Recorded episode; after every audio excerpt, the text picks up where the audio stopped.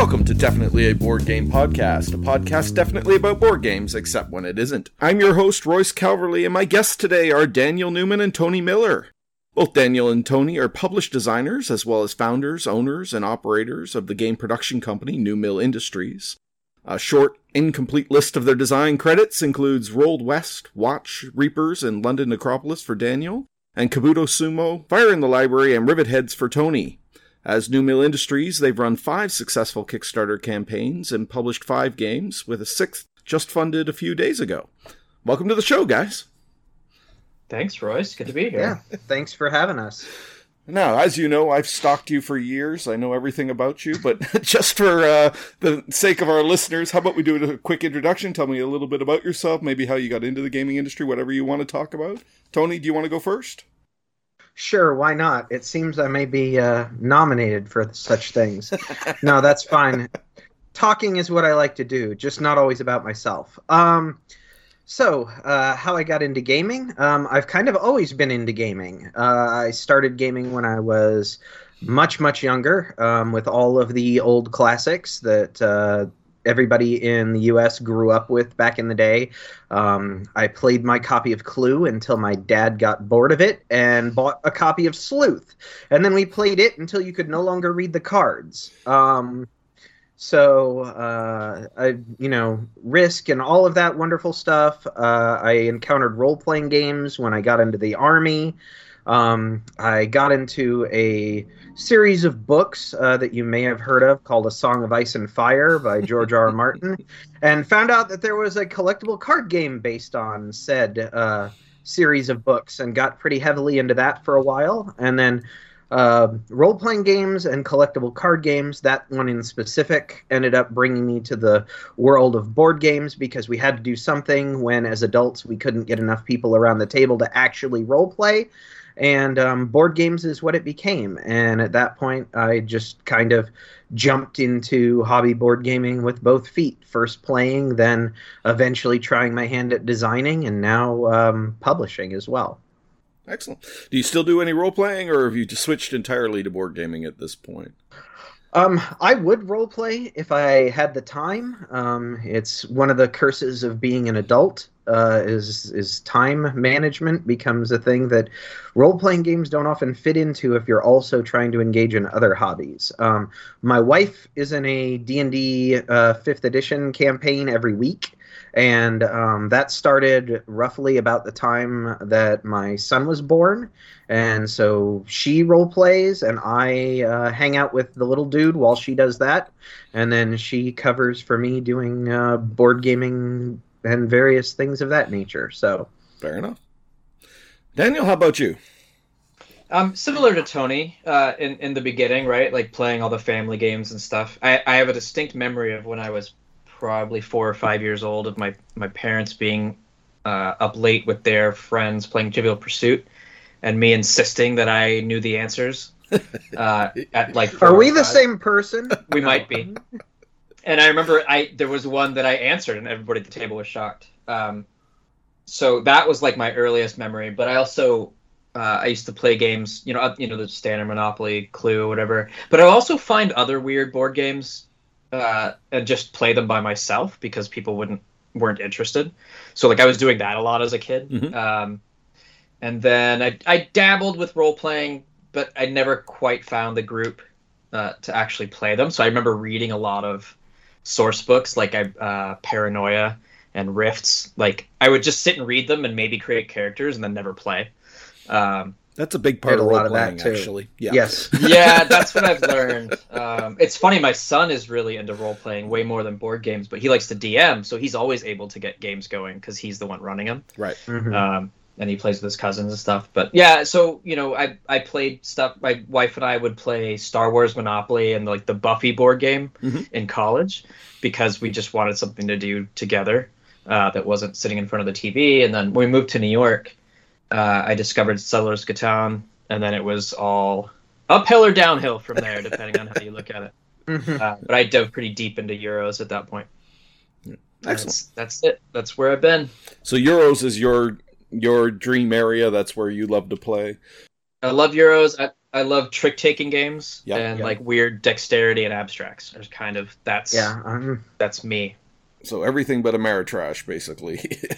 I mean, yeah, there's a lot of stuff I don't like, but uh, uh, yeah, I overlap a lot with Daniel. Um, I grew up on spades and oh, yeah. various and euchre and various other trick taking games, especially in high school. Um, that was something that we played a lot of while sitting around amongst the cornfields, bored out of our minds. Um, and uh, I love dexterity games. Uh, I love uh, a lot of Euro games. Um, I there, I've never met a Euro game that is too complex for me to uh, play.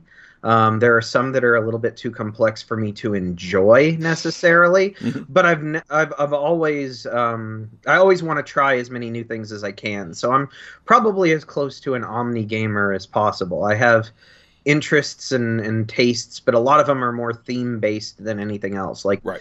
uh, I love Android Netrunner. That is not a Euro game by any stretch of the imagination. Like, I love card games of that nature with all of the like crazy combos and various things you can do. That's the the CCGer in me Mhm. from way back in the day. I still I absolutely love all of that stuff and anything that gives me a little bit of a taste of that is something that I'm into.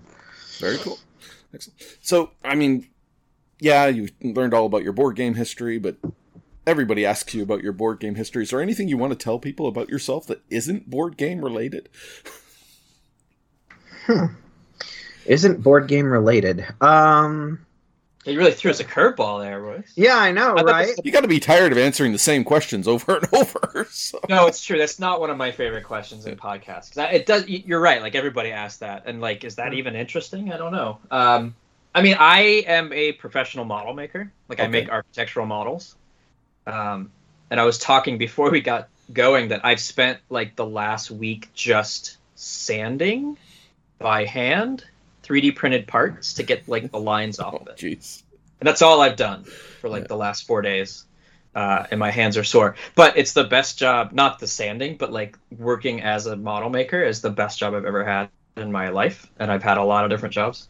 Um, and I get a lot out of that. So that's, there's a little, little non board game information All about right, me. so I kind of have to know then. How do you get into something like that? Like that? So I went to school for architecture. I went Okay, to grad school for architecture. Um, and one of my first jobs after graduating uh, was working for an architect, and he needed a model made for some exhibit or something. And um, there was nobody else around to do it. The guy he normally had doing it wasn't available. So he was like, well, "Why don't you see if you can figure out how to do it?"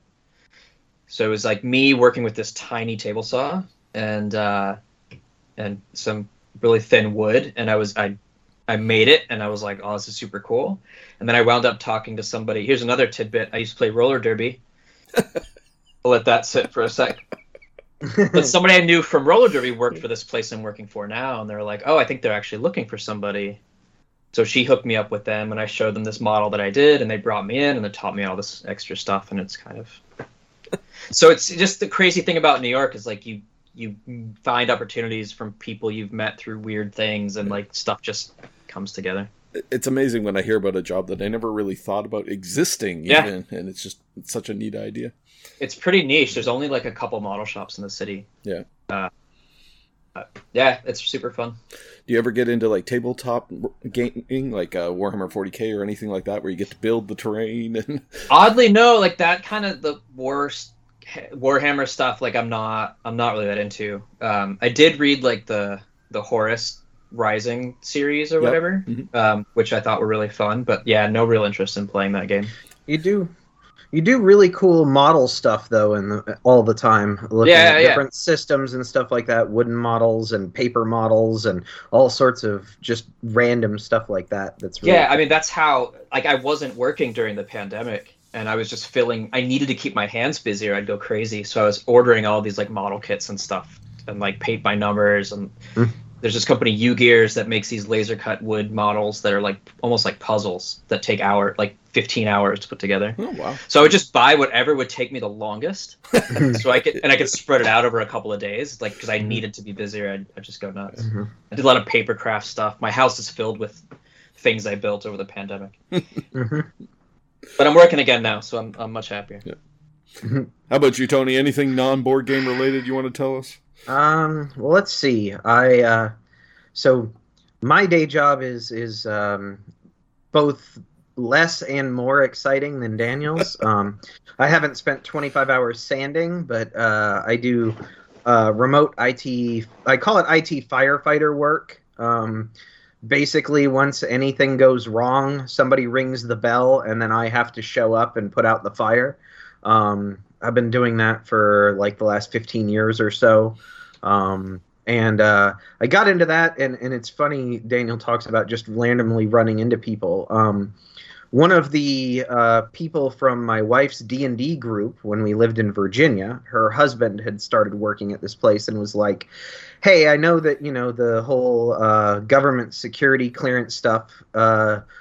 Is really stressful for you. I, I, got out of the army and decided I was going to try doing government contractor work, and I hated being unemployed half the year. Right. Um, and so uh, she was like, you know, it doesn't pay quite as much, but have you ever gone into IT? Like, you know about computers and stuff like that. You could do this. So he got me a job, and I've been doing it ever since. Um, he's since left the field, um, and I'm still doing it. But um, but yeah, it's uh, been just kind of uh, what I jumped into after all of my forays into military intelligence stuff uh, ended up not panning out just because of logistics and mm-hmm. uh, government contracts and all that other wonderful fun stuff that comes along with it.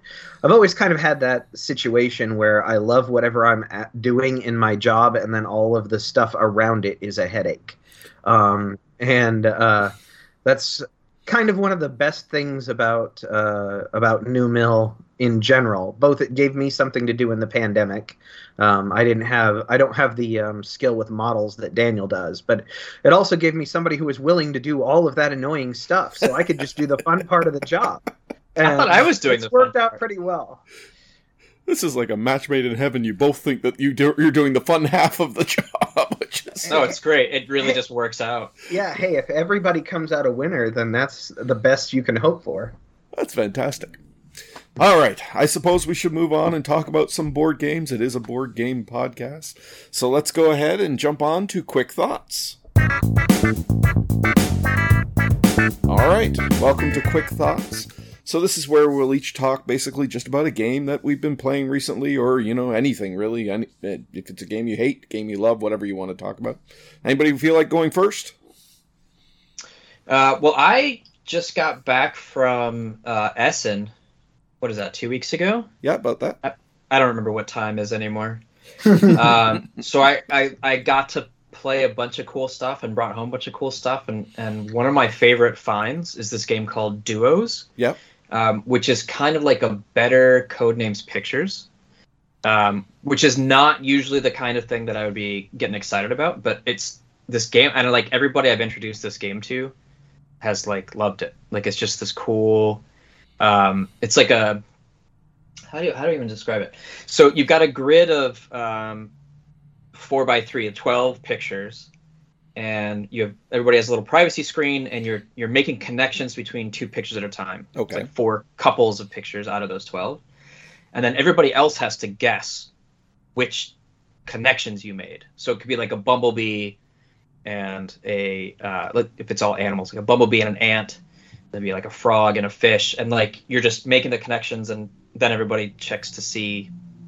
I'm not doing a great job describing how fun this game is. It's really more of a visual thing but it always winds up like you show like how why you were thinking certain things and everybody's like oh i was connecting those two. I thought that was it. and then it becomes this interesting conversation actually. Oh neat. Um, yeah. so anyway. So when you say connecting like if you took frog and fish what would the connection sort of be? What kind of thing are you looking for here so I mean, it's whatever whatever strikes your fancy, right? It's like, oh, well, these two both are in the water, right? And then everything else has four legs. I don't know. Like it just depends on what else is there. You're just like you're trying to make pairs of things.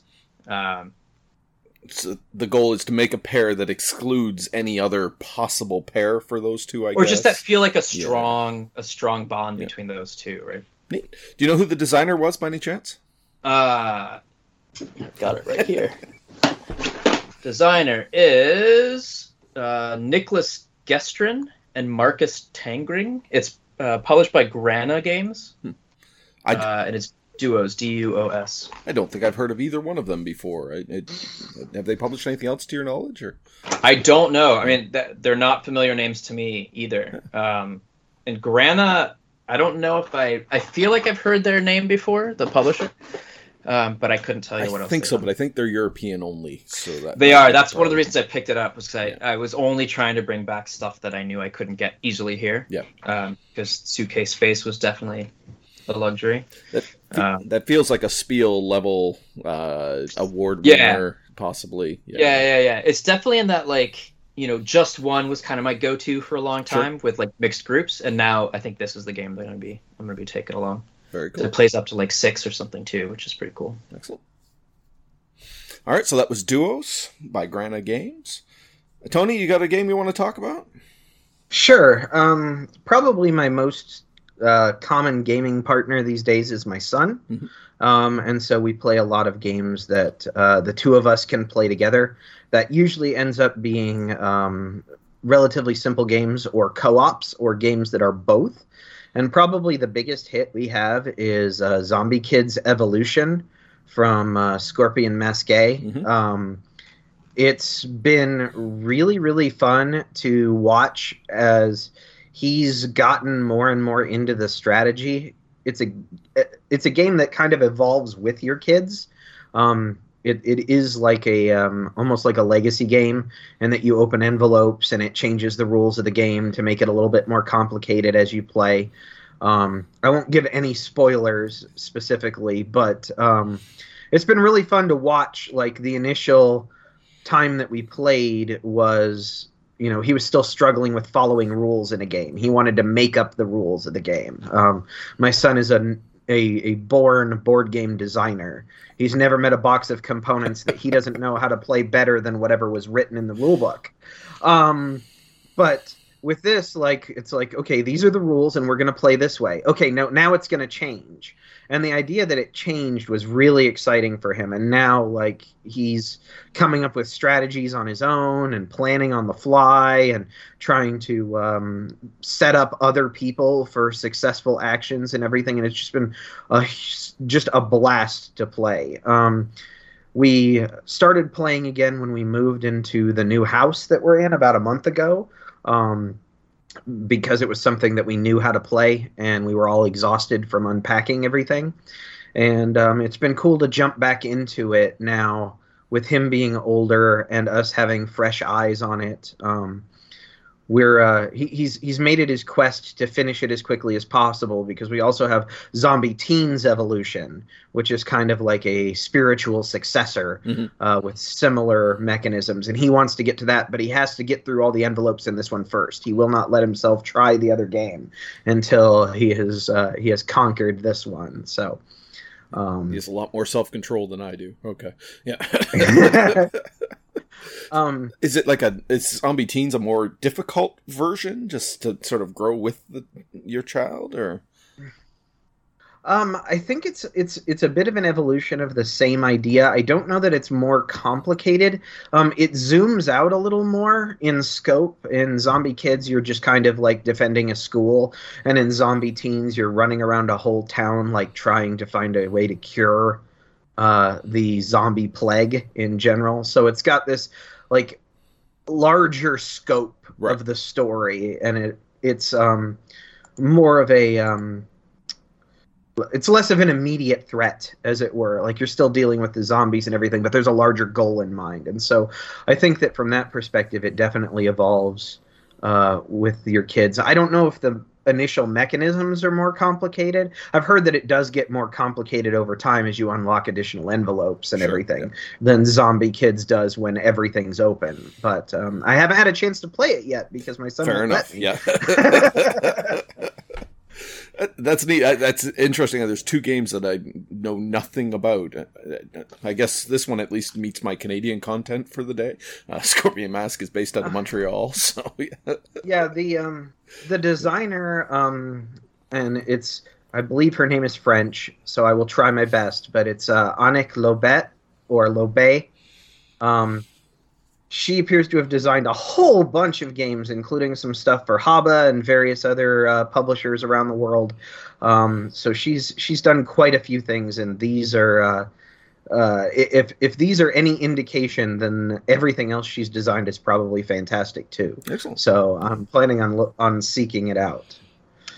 Speaking of Scorpion Masqué, another really cool game I played at Essen, which I did not bring back, is Turing Machine. I don't know if you've seen anything mm-hmm. about Turing Machine. I've seen it. Yeah, yeah. Yeah, it, I played a demo of it and it was super, super good. And I'm I'm just hoping it's going to be easier to get locally. Yeah. The sad part is, even though it's a Canadian publisher, I'm still not going to get it before you guys. So, but yeah, I'm excited for that one for sure. It looks really interesting. Yeah, It's really good. uh, that one and Cat in the Box is another one with sort of Oh. a similar kind of theme. Cat in the Box about. is exquisite. It's so good.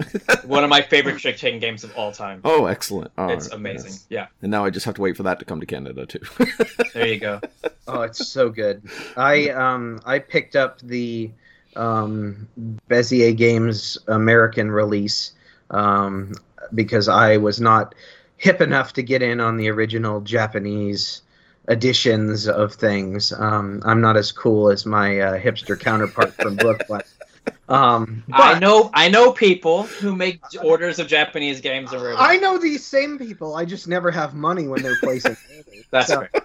maybe it's maybe it's because of Slay the Spire. Maybe that's Yeah, Um, if you'd only spent all your money on weird Japanese trick taking games, Tony. That would be the that would be the right answer. Um, I'm starting to suspect that you may have me there, but uh, but yeah, Cat in the Box is fantastic. It's so good.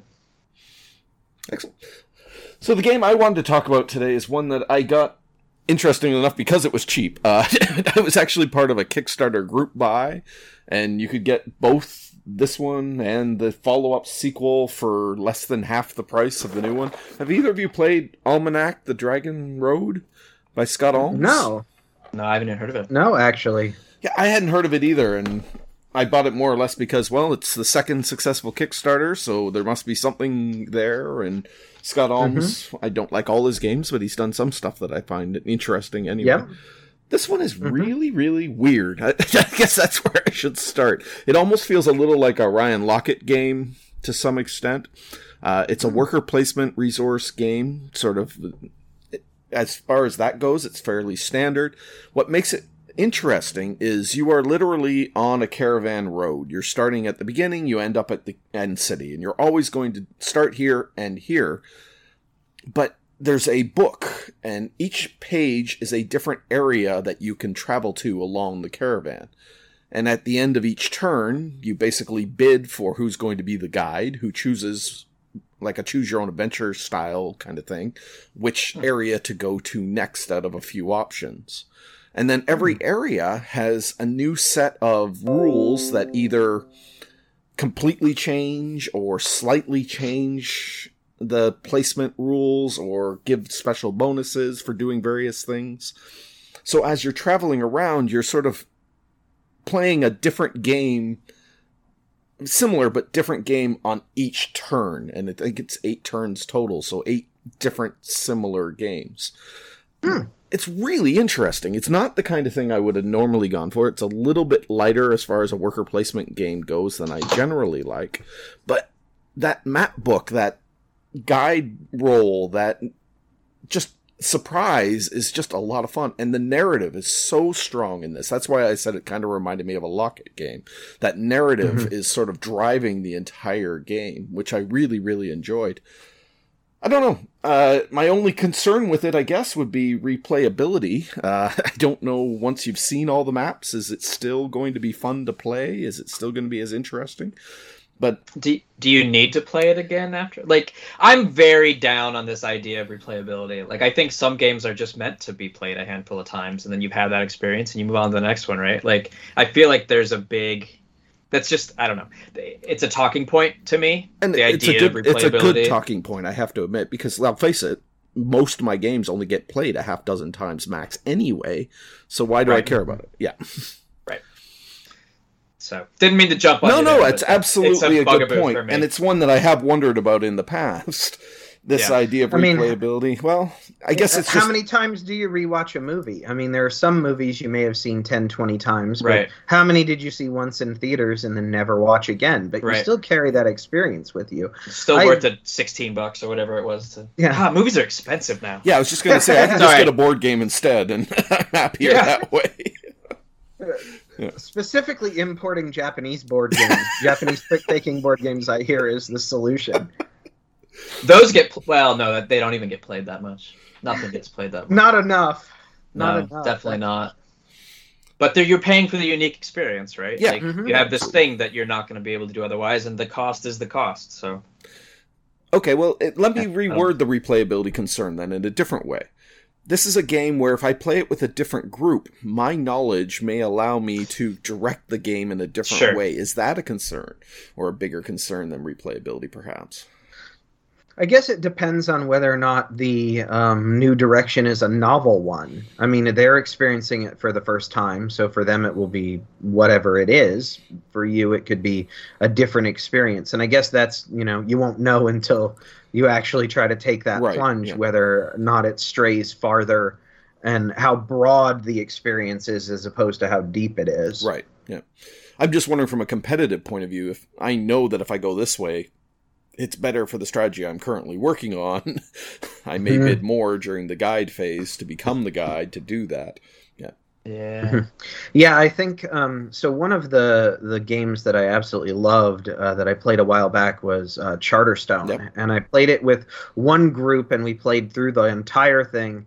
And I can see playing it a second time, knowing how everything's going to go and how things unlock. Like there could be some degeneracy in strategies and, and min maxing and exploiting that you could do um, knowing some of the twists and turns that are around the corner. And at the same time, like, I had such a fantastic experience playing that game with that group of people that I don't know that I ever need to play the game again. Not that it wasn't like a wonderful experience, but like I still talk about it to this day. And it's been like that was a year pre pandemic that I finished that game, you know? That, that was going to Um, be my question: is like, what's the likelihood that you would play it again with another group?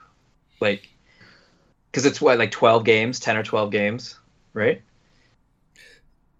And it is a game that seems to be very group dependent because Mhm. Yeah, I I played it with my wife, and we were very kind of meh on it. Yeah, unfortunately, Just the two so of are we. But yeah, two players seems to be a, not the way to play it. I'll say that for sure. I, I will agree.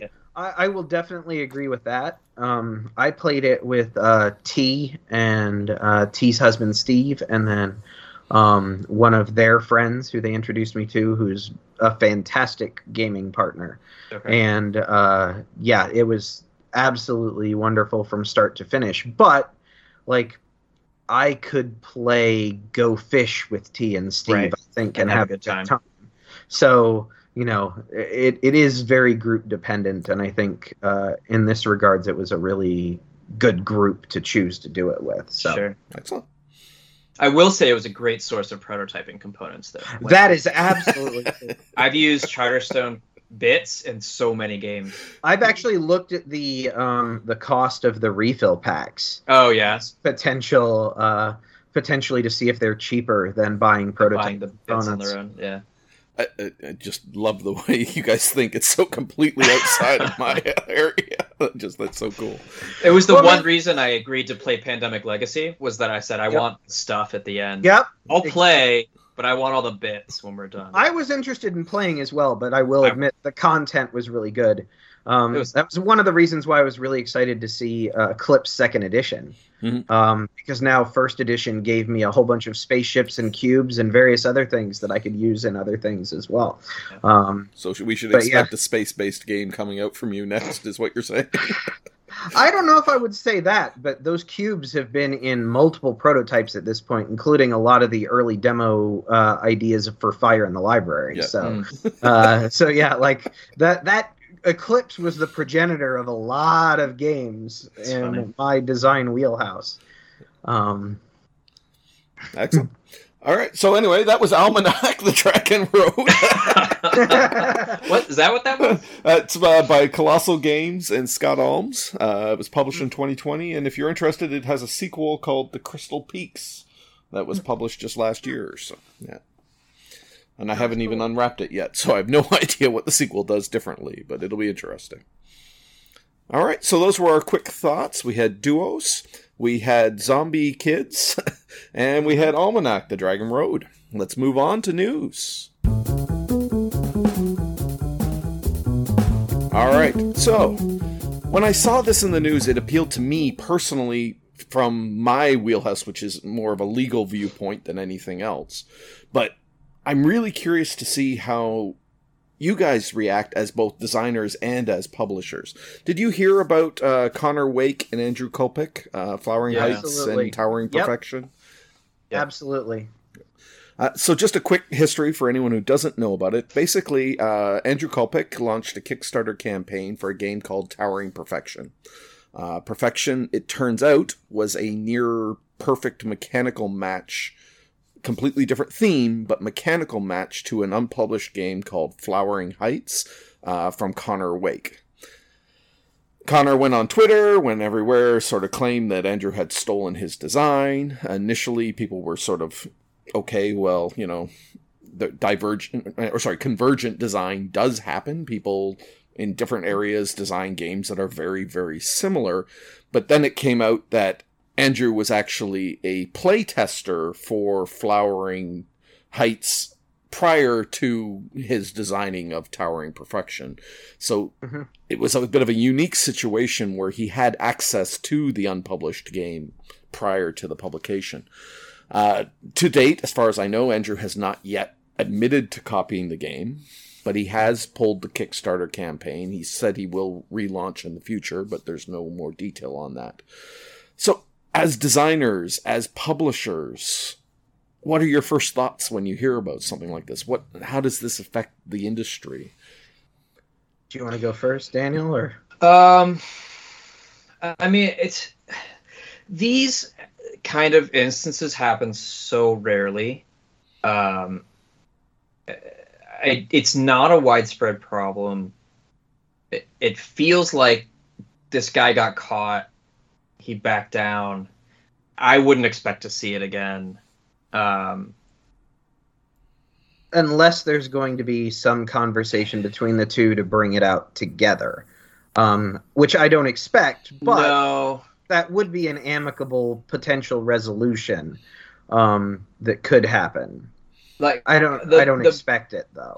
I think the biggest fallout from this, especially it being public the way it was, is that some designers may get a little more reticent to playtest, which is a bad thing. Um, Mhm. You shouldn't be afraid to get your game out because somebody's going to steal it because it just doesn't happen.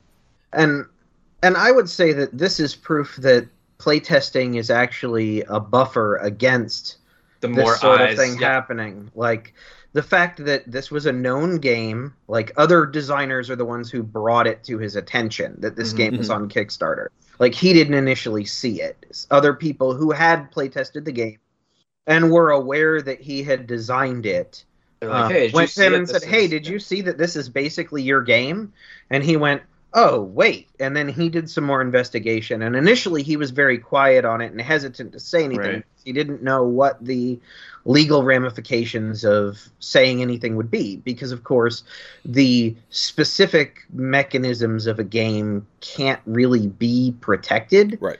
um, under intellectual property law. Um, like he could copy his, he, he could protect his rule book or his specific written implementation of it. But if the other guy used different words to describe the exact same process, there was not much recourse he could do. So playtesting with other people and having the public knowledgeable about things that you are working on, it's not only good marketing, but it's also good defense specifically against things like this. Like, had other people not been aware that Connor was working on this game, had other people not Right. play tested it in the past and been able to be like, yeah, absolutely, I play tested this with Connor at such and such time, or I was actually in the game that Andrew play tested it in. Like, Yeah. those kinds of things, like, acted as a buffer. So, it's a shame that it happened. It doesn't happen very often, but um, the very act of playtesting it publicly and speaking about it publicly um, acted as more of a protection for theft of his ideas than it was a hindrance. And I think that's what I hope designers take away from it um, in the future is that this kind of thing is exactly uh, is it's another reason beyond actually testing the mechanisms of your game. Right. Right. Uh, yeah, it's oh, the first advice everybody always gets is don't worry about NDAs, don't worry about keeping your idea mm-hmm. secret, just put it out there, right. let everybody know what you're doing. But I can see where people are starting to get a little more gun shy about that again, where this mm-hmm. idea, and it does seem to be happening more often than it used to. Like I, I can think of a few times in the last couple years in China where it happened for sure. There was mm-hmm. another big Kickstarter campaign. Unfortunately, the name of it is leaping out of my brain. It was a, a miniature based campaign. I think it was set in Egypt mm-hmm. or something like that. That had a mm-hmm. similar thing happen about a year ago. Yeah, there was also the reskin of TikTok Woodsman. That's what I was. Oh, thinking that was yeah. put up. Yeah, gem, that gem, was a, gemstone um, bling or whatever were the original. Or the, is that the new yeah. version? Yeah. No, uh, the new one was something involving bamboo and pandas, but yeah. uh, the the English rights holder had lost the rights and decided they wanted to continue publishing it, and so reskinned and rethemed the game and put it up on Kickstarter again, and and and that, that was from was a, fairly well. large publisher too. That yes, was, yes, that was what was surprising. Is like they knew better, mm-hmm. and we're trying to like and, and again, the outcry from the design community was enough for them to pull it down and say, and, and, you know, this isn't going to fund because you all know each other. Like, right, right. The, one the, of the community's too small to, to yes. pull shady stuff. Like, that's really what it is. It, um, that's it. That I find that in and of itself very interesting. That the community is almost self-governing in this way. Because you're mm-hmm. right, legally, you I don't know anywhere in the world that lets you trademark an actual game no. mechanism. Nope. So it really does rely on almost a shame factor to mm-hmm. self balance. Yeah, Is there not a danger in that as well? Where what happens when somebody starts shaming people who aren't necessarily deserving of it? And we have a bit of a personality conflict that happens. Uh, is that a potential problem here when as we become more connected that way? I don't know. I don't know that the uh, profit margins in board games are incentive enough to attempt such a thing. Um, you know, it's one thing if you can take a mechanism for a game that you know works and put it up on Kickstarter with a a skin and a theme that people genuinely generally like, um, and watch it succeed and and you know do all of that. But as a publisher, the amount of effort that goes into publishing a game versus the amount of return that you get for it makes it doesn't incentivize that. Right. Like it would have to be a lone wolf operator like trying to do this and then taking all the money for themselves. And I don't um I mean, maybe I'm uh, very naive in some regards, but I haven't experienced a lot of the scamming behavior mm-hmm. inside of the community. Like, I'm not wary of Kickstarter. I vet the projects that I back. Like, you know, that polices itself. I feel this is kind of the same thing. I think there could be uh, you know, a falling out between co-designers that could potentially result in something like this. But even then, the fallout uh, itself would probably generate two different games with similar ideas right. rather than identical, uh, identical things. Um, so, I don't know if it's anything to worry about. It's something to watch out for. Like as a designer, I'm always looking at the various games that I see or that come across my screen and seeing if they're similar to anything that I'm working on or anything that I know anybody else is working on. Mm-hmm. Um, because as you said, sometimes parallel design happens. Sure. Like people come up with the same idea. Um, you know, when Kabuto Sumo was first coming out, there were questions about whether or not I had ever played the uh, prototype for Red Cap Ruckus, and it just so happens I never had. I hadn't seen the game. The designer um, is. Uh, an individual in the game designers of North Carolina and all the other game designers in North Carolina were like, "Hey, this is kind of similar to something that one of our people is working on. You know, have, are you at all affiliated with this?" And so we like actually got on a phone call and had a conversation about like what was different, how it was different, and we basically made exactly opposite design decisions in almost every regard um, as to how the game was played. Like his game is played for points, my game is played to a sudden end. We had immediately discarded the opposite way of doing things because of the way the audiences that we were designing for. So while they shared a mechanism, they were very different. But right. Uh, you know that's a an in real time example of like this is a game that's similar to yours maybe you should talk to the designer and make sure everything's on the up and up and you know it's a small community, and so that kind of stuff happens pretty regularly.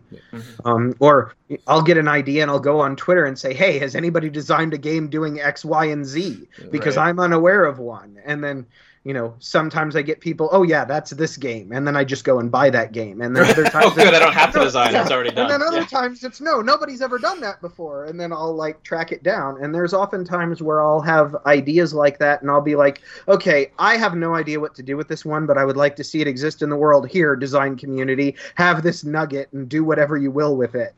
Um, and that happens a lot too designers who aren't sure exactly what direction to take things in but are interesting it's an interesting thing or an interesting observation and they just kind of hand it off to other people so I, I find it interesting you were able to get onto that phone call and say, okay, where do we meet? Where are we different? And sort of almost set on a percentage. Okay, this much of the game is the same if we're going to start setting percentages like that, where do we draw that line? I mean, take something like Ark Nova, which clearly has terraforming Mars elements in it. I mean, uh, when I the first time I taught it to a group, they were like, "Oh, I know how to do this. It's the same as terraforming Mars," and they immediately started playing out their cards. I, where do we draw that point? At what point is there enough sufficiently different? I mean, uh, Dead Man's Cabal borrows from Trajan. Mm-hmm. Watch borrows from Kanban. Like, I, I, think it's totally fine to like take a mechanism as a jumping off point, but if you're creating a totally different experience, then it's a non-issue. You know, like a lot of games build on each other. Euros uh, pull from the same pool of mechanisms essentially, and then it's just evolving them. So I don't know if you can break it down to like, oh well, once you get to sixty five percent, it's not an original idea anymore. You know, I think it's it's got to be more organic than that. The thing with this the, this news story is like, the guy had screenshots of the other dude in his playtest right. group, so like he can't even claim that it was a parallel design because there's evidence of the dude playing that game. And and he played it online in a platform that involves you having to actually have the files for said game on your system to play it. And so like he literally had access to the whole tile list. Right. You know, yeah. like so I mean, a comparison like that, like it's easy enough to re. I say it's easy enough. It's not something I can do, but somebody who can do graphic design or art can reskin a game. Sure. And you see it all the time. Like there are homemade versions of Love Letter all over BGG, mm-hmm. where people have created, you know, Mario Love Letter because that's a thing that I want that isn't an official product as of yet. Um, Give them time. Yep. And, are you yeah. sure? I think. And as long as and as long as, uh, as I think Nintendo would have announced it everywhere, but yeah. um, as long as uh, as long as you know it's not being sold nobody really cares. It, right. it, just flies under the radar. It's like making a like i made a custom version of um, old maid for my son that was called uh, i want pictures of spider-man where there were a whole bunch of bad, blurry, horrible pictures of Spider-Man and one good one, and you were playing as J. Jonah Jameson. Say, trying you to chose to play as J. Jonah Jameson. Yes, exactly. Like your goal was to end it. Well, it came from an inside joke with a reviewer where he he said that that was the game experience that we were missing from the Spider-Man universe was J. Jonah Jameson forever wanting a good picture of Spider-Man. That's um, funny it was just and i just made a copy for my son. Like i can't release that to anyone. I don't have the spider-man license. You know old maid is not anything that is gonna you know set the world on fire. It doesn't separate itself from old maid in any way other than you want to end up with the card with no match at the end of the game yeah. uh, rather than the opposite. And you know it's just a fun little thing that that i did. Um but you know you could do things like investigate the actual content like the actual um, you know what's written on all of the cards. Are they identical? Are the tiles identical mechanically? Like there's a lot of investigation you could do. I just don't know how much incentive there is Right. um, to to go to that extent. And as far as like how much is too much like uh, I don't want to use the um, age-old pornography defense of you know it when no, you when I see see it, it. Yeah. but it's kind of that kind of Still A applies. feel. Yeah. yeah like what am i doing in this game? What are the incentives in this game? What are the rewards in this game? Does it feel like the point totals match? Does it feel like the layout of things matches? Like is the graphic design of a game is informed by the mechanisms of the game. And if the games look functionally identical even if they don't look visually identical that's usually apparent to most players. Um, Yeah. I do like it though when a game gives me a vibe of another game that I'm fond of. Like I'm personally I personally enjoy that experience of like, oh, so this is like such and such and it lights up all the wonderful little heuristic parts of my brain that now have ideas of how these things connect to each other because there's a similar uh, experience prior to that. So as a gamer, like sometimes I really enjoy that. Like, oh, this is like this plus this. That's exactly what I want right now. Like a quick start strategy j- guide almost. yeah. yeah. But but there's other times where you get a game and you're like, wait, this is just this plus this, Right. Mhm. and I'm like, I already have this. Why do I need this? So it's it's there's a fine line. Yeah. I think. there is definitely a shoe for every foot in that regard. Yeah. Just before we move on, I want to go back to something Daniel said earlier that the experience is the important part, if it feels different. And I'm just curious take these two games, and yet we're not in any way saying Andrew is out and blameless here or even should continue with the project at all. But I think a game about sort of growing plants versus a game of stacking cats would have a very different play experience. One would be more of a calm, relaxing thing. The other would be more of a happy, fun sort of experience. Can the narrative be enough difference to make the game a different game? Not for me personally, because I often will just discard theme when I'm playing a game. Like I theme does not influence me that much when I'm playing. Um, it's all about the mechanical experience. So I, I would see it as identical. I mean, I guess is Star Wars Monopoly different enough from regular Monopoly for them to call it something other than Monopoly? no, it's um, not. It's still Monopoly. You know, like like it doesn't like, matter what's printed on the board. What, what your kind of- little. It's a little more interesting because it's Han Solo, but I also like the little Scotty dog. So I mean, You know, well, like to to offer a bit of a counterpoint, like Clank and Clank in Space. I really enjoy both games, but I personally enjoy Clank in Space more because all of the cards are references to nerdy things that I'm familiar with. Right. and Clank is much more of a straight experience in a unique narrative world.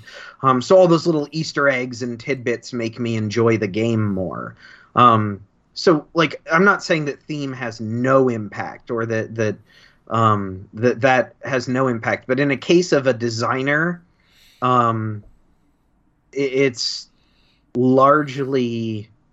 I don't want to say it's largely cosmetic because that acts like theme has nothing to do with Right. it. But like in this case, the differences between the two games and how they're played were largely cosmetic. Yes. Um, Well, so even a closer example would be like Mhm. Century Spice Road versus Century Golem, mhm, right? Which is strictly a reskin. mhm. I haven't played both of those, but I can't imagine that the experience is that different. I agree with you, but at the same time, I don't get as many import games as you do, obviously. But I did hunt down the Eevee version of Point Salad. I had Okay. no desire to play Mhm. Point Salad, but the Eevee Mhm. version appealed to me. I knew I'd be able to get it played. I knew it'd be so. It is a different experience for me than Point Salad would have been. And you know, there's a question like the internet is just tubes full of cats. So is putting a cat theme on something instantly better than a gardening theme, even if even if plants and gardening and nature have been a really popular theme as of late. Yeah. I can't really answer that question, but that's the kind of thing that a publisher chooses. It certainly worked for You Frank know- West. Yeah, yeah. well, yeah, I'm just saying. Yeah. I'm just saying that largely, like you know that's the kind of thing that the publisher chooses. Most designers when they walk into a publisher with a game don't get to keep the theme that the game originally had. There's a tweak to it in some way or there's an alteration and it's not always the case. Sometimes the pitch that the designer is making is exactly what the publisher is looking for and they're signing up whole hog and they want to enhance that theme and continue with that. And other publishers are literally you know the case of point salad is a really good one like i love the flat out games i think point Cla- point salad is a super clever design I think the theme of Point Salad was largely there to be inoffensive and because they like food. Right. Well, it's a joke. It's a point Right, salad game. I get, it's I a get pun. that. Like that's the whole point. I, I, yeah. I, I get that, but I'm saying like for the average market or the average gamer, like in Walmart, who isn't going to know what Point Salad is, is I feel like it's the weirdest name for something out Yes. of my context. But- But like Eevees, I know what Pokemon are. I know Yeah. they work. They evolve in every different direction. This makes Yeah. perfect sense to me, and it lends itself a different, you know. Each one of the love letter games has a slight rules tweak Right. to how they behave to separate them based on their individual theme. But it's a slight rules tweak until you get to like the Thanos one where it's, you know, two on one potentially as a different game. Um, most of them are very like minor changes to make the game feel more like the original theme. Love Letter is an excellent example because I will play the Batman Love Letter over any Oh of my the God. others every Best time. love letter. Yep. Yeah. Yep. Well, that episode of the animated series is maybe one of the best cartoons ever in the history of ever. Um, I think you're talking about Almost Got The ep- That was a separate game, actually. Ah, maybe. Yeah. Yeah. I think you're right now that you say that. But yeah, like it's it's very much one of those things. Like you grab the theme that appeals to you. You know, USAopoly has made an entire company based off of Sure. that.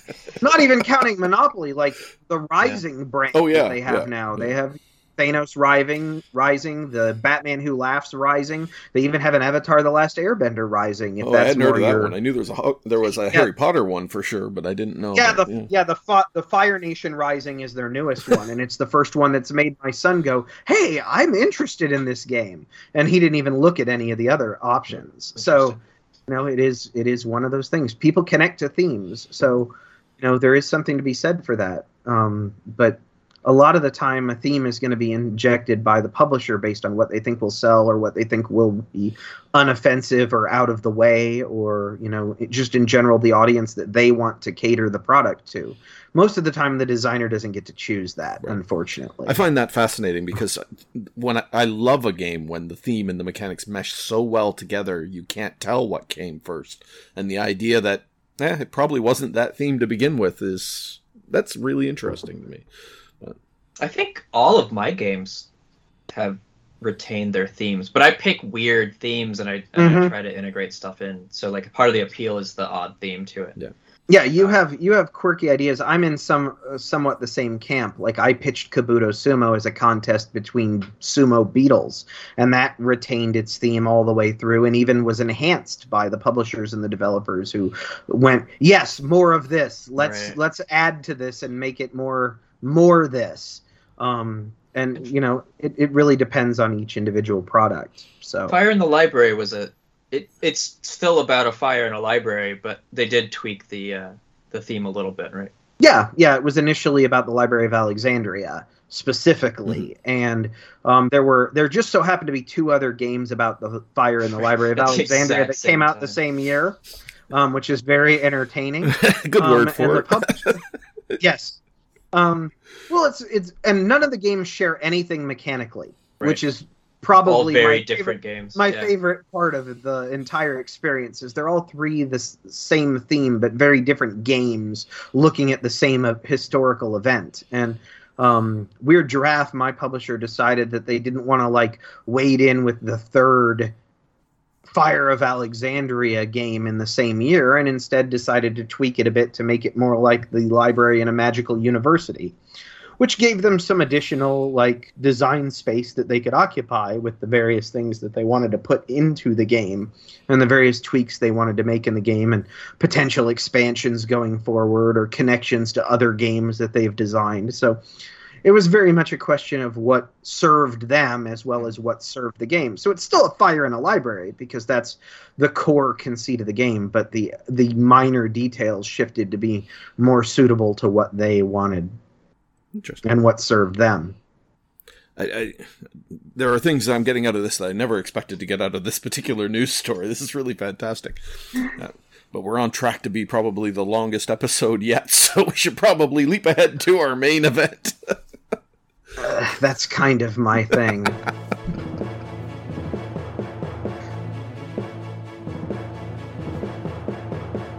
All right, welcome to the main event. I feel like we've kind of been discussing this all the way along, but I th- thought it would be really interesting to have just a discussion about running a publishing company, starting a publishing company during the COVID period, why you wanted to do this in the first place, why anybody would want to do this in the first place, maybe. Uh, where would you like to start? Let, shall we start with why? Why did you decide to start your own publishing company? Why did we do it? Um, so Tony and I both had a couple of games that we were shopping around to different publishers, and we would get feedback that they really liked it, but they couldn't find a spot in their line for it. It didn't really fit.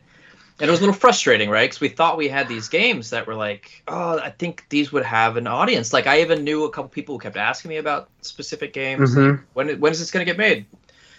And we both had some extra time on our hands because of the pandemic was about we're about six months in at that point i think right Yeah, yeah, roughly like the that. summer And- after the you know- the lockdown started Yeah, and it became very clear that conventions, which both of us attended pretty heavily pre-pandemic, were not going to be a thing for a while. Right. Yeah.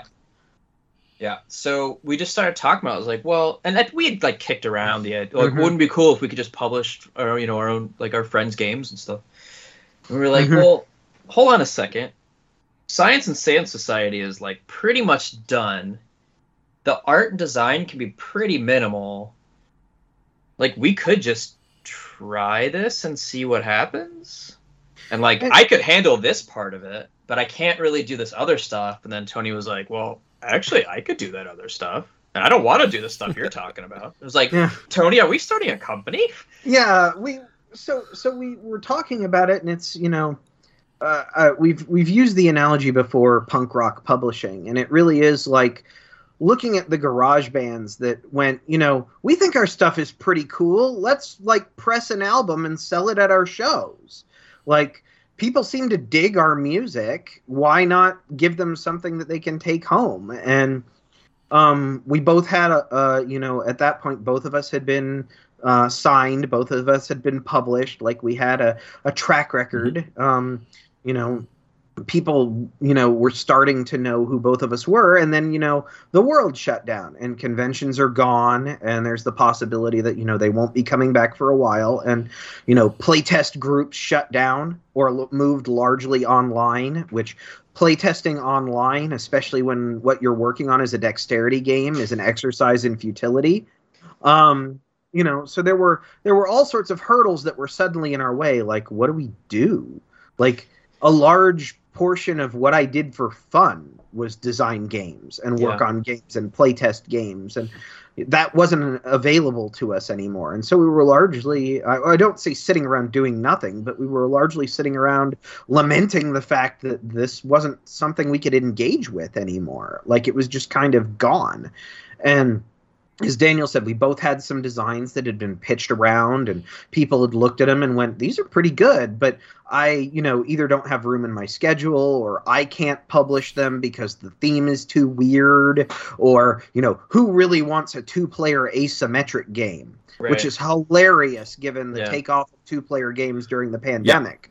But like pre pandemic, everybody wanted four and five player games. That's what every publisher was looking for. Yep. Um, you know, so those were all conversations that were circulating around with us, and it was just like, how do we stay relevant with this? And so we were thinking about other designers we knew. It's like, well, this person has these games, and this person has this game, and this person has this game, and we're aware of all of these games that are like we like them. They're basically ready. Mhm. Like maybe we put them out. And you know, a lot of the punk rock bands who publish their own tracks, who publish their own CDs and you know burn them all and sell them at their merch table.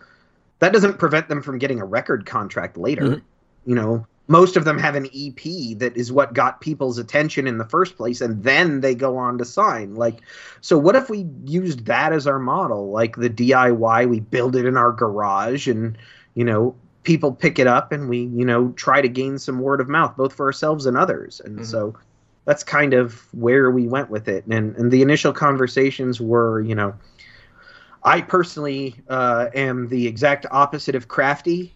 Um, building building things is not something that I am very adept with. Um, it makes me mad inside my head most of the time.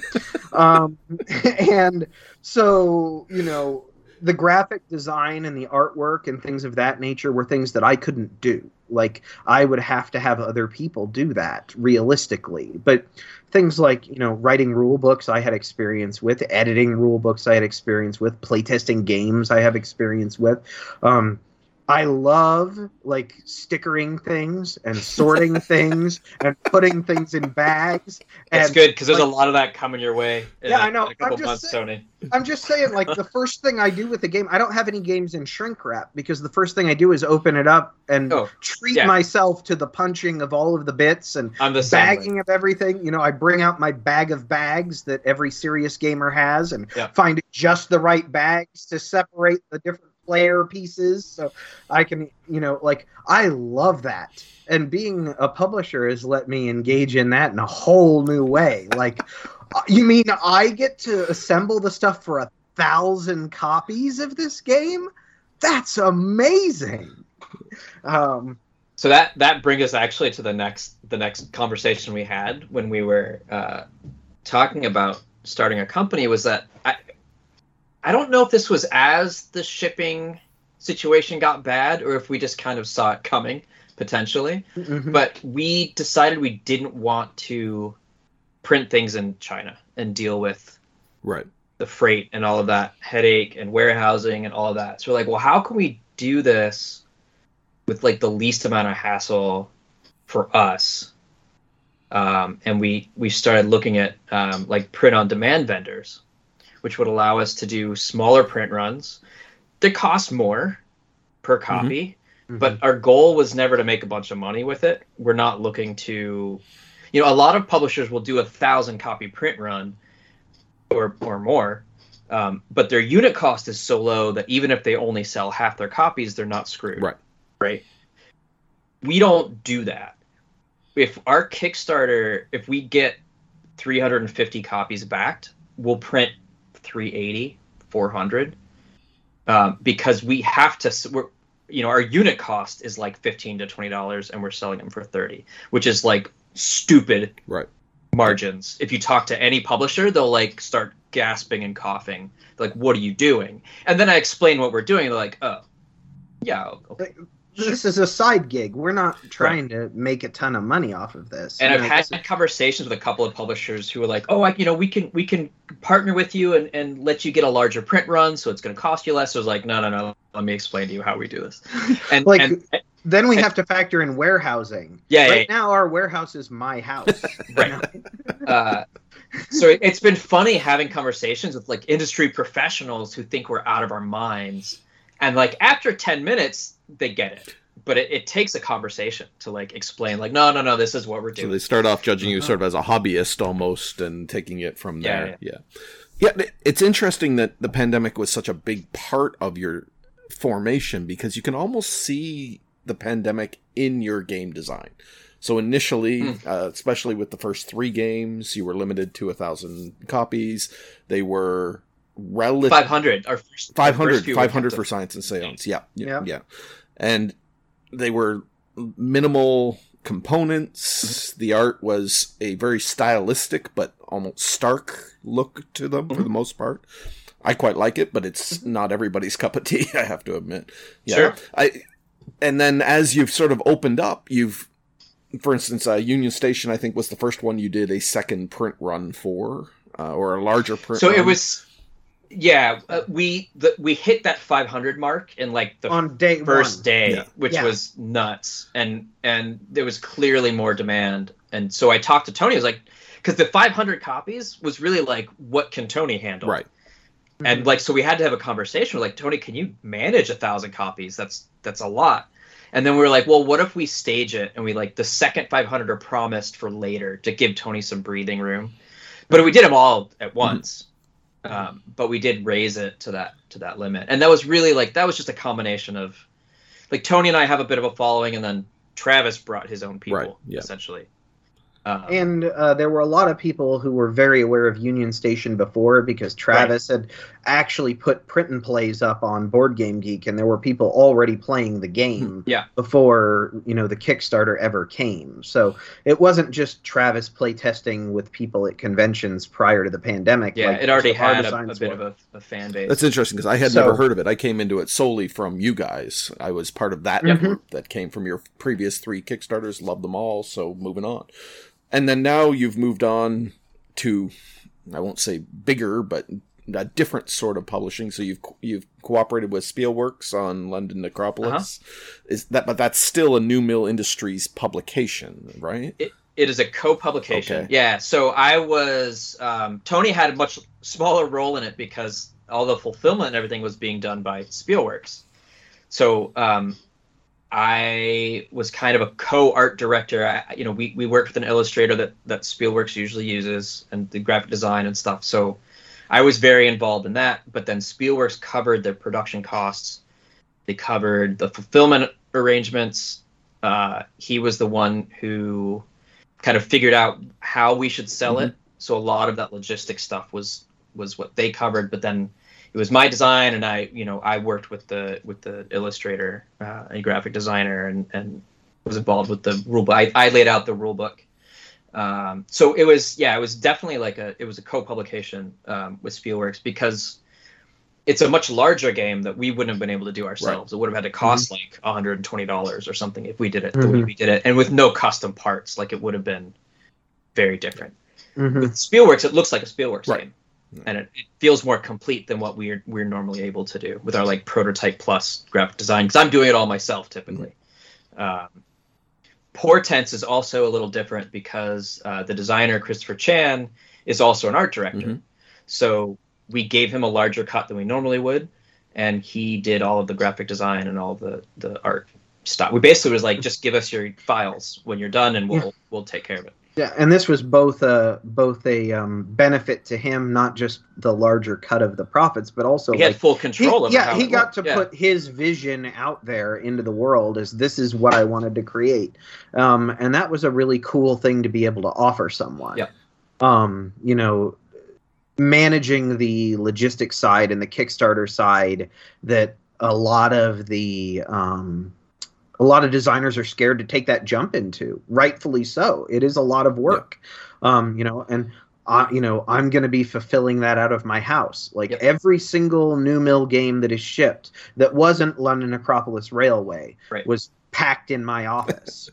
um, you know, Yeah. it was assembled in my office. because we will do it from different vendors. Like Science and Seance Society, we ordered the dice from Chessex. We ordered the, the what was it the player screen from Print and Play. We ordered the discs from Print and Play. Like just the boxes from the, another company, and everything gets to Tony's house, and he has to unpack it all and put the things in the baggies and put them in the box, and like assemble every copy and then once everything's assembled it then goes to now i'm sitting in front of the usps website or pirate ship and you know printing off all the labels and putting them all in boxes and carting them to my post office and you know like all of that was done you know manually and it's a lot of labor yeah, um you know like the, even even with the uh even with the fact that all of our games have broken even like they've all paid for their own production there's only you know. one, only one game we haven't made a little bit of money on.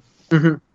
But, the like- six that we've done. yeah. but all of them have at least paid for themselves Yeah, absolutely. and and you know that it, yeah it's a very uh, time consuming endeavor but if it's not costing me anything other than time and i enjoy doing it then uh, did i really lose anything in the process is kind of Fair how enough, i've yeah, been approaching it If you were just so I like I like to say we make like used car money on it on, on New Mill. That's kind of Mhm. that's our goal.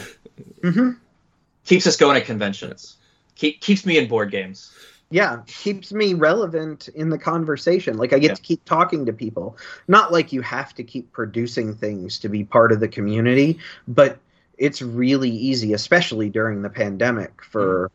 To You to lose off and- yeah you to lose connection Yeah. to the community you know i used to go to a convention every quarter and i was seeing the same people at these conventions and hanging out with them. And i was aware of you know all of the major goings on in their life all their designs like what was going on with their kids and all of that stuff. And then like that was just all gone suddenly. So having something to stay tethered has Mhm. been really really valuable You mentioned earlier that you do it almost like a print on demand. I, I often thought your company is similar to Hollandspiel in the way that they Mhm. operate to a certain extent. Can you see yourself getting to a point where you want to have a website like that where people can order copies of the games even after they've you've gone through your initial print run, or is are you going to stick to the we're done with this game, we don't that's it, it's done, or Yeah, I mean, I think that's really that, that's the model we set up, and and where it stands, that's kind of the easiest way for us to do it. Um, Hollandspiel does do it like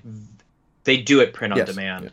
Like you go to their website, you order it, they make it there. Like we will do a small run at a minimum. It, it would be very hard for us to once we run out of copies to do another Right. one um, without buying another 300 copies um, because there are minimum even even though it's print on demand like we could do it but it would cost 60 bucks for one Mhm. copy or or you know not quite that much but it, we would make we would make nothing on it Yeah, there's Uh, definitely an improvement in component quality, for instance, in your production over Hollandspiel because they are really just sure. running it off big photocopiers for the most part. Yeah, Mhm. yeah. right and they're and that's totally cool and i love that they're doing it that way and Yeah, they're one of the their- companies there were a couple of companies we were looking at when we were talking about putting this together and they were one of them uh, spielworks who only does 1000 copies and that's Yep. it for all their button games shy Yep. button shy with all um, their hand assembly of everything. Like they, Yep. you know, literally stuff cards into wallets. yeah he you gets know, his like, kids to help him you know, put his games like together I'm just saying, like that's you know that kind of DIY aesthetic. All Yeah. of those different, you know, and then like all those different, or at the time, um, Grant Rodiek was Mhm. doing games where he would put up a game on Kickstarter and then, uh, you know, hand fulfill it, and then yeah he's like i'm gonna make 200 copies of this who wants it Yeah, you know? and you know, almost all of them later on signed with publishing companies and Mhm. got full releases. I mean, that's how Fort started. Right. Yep.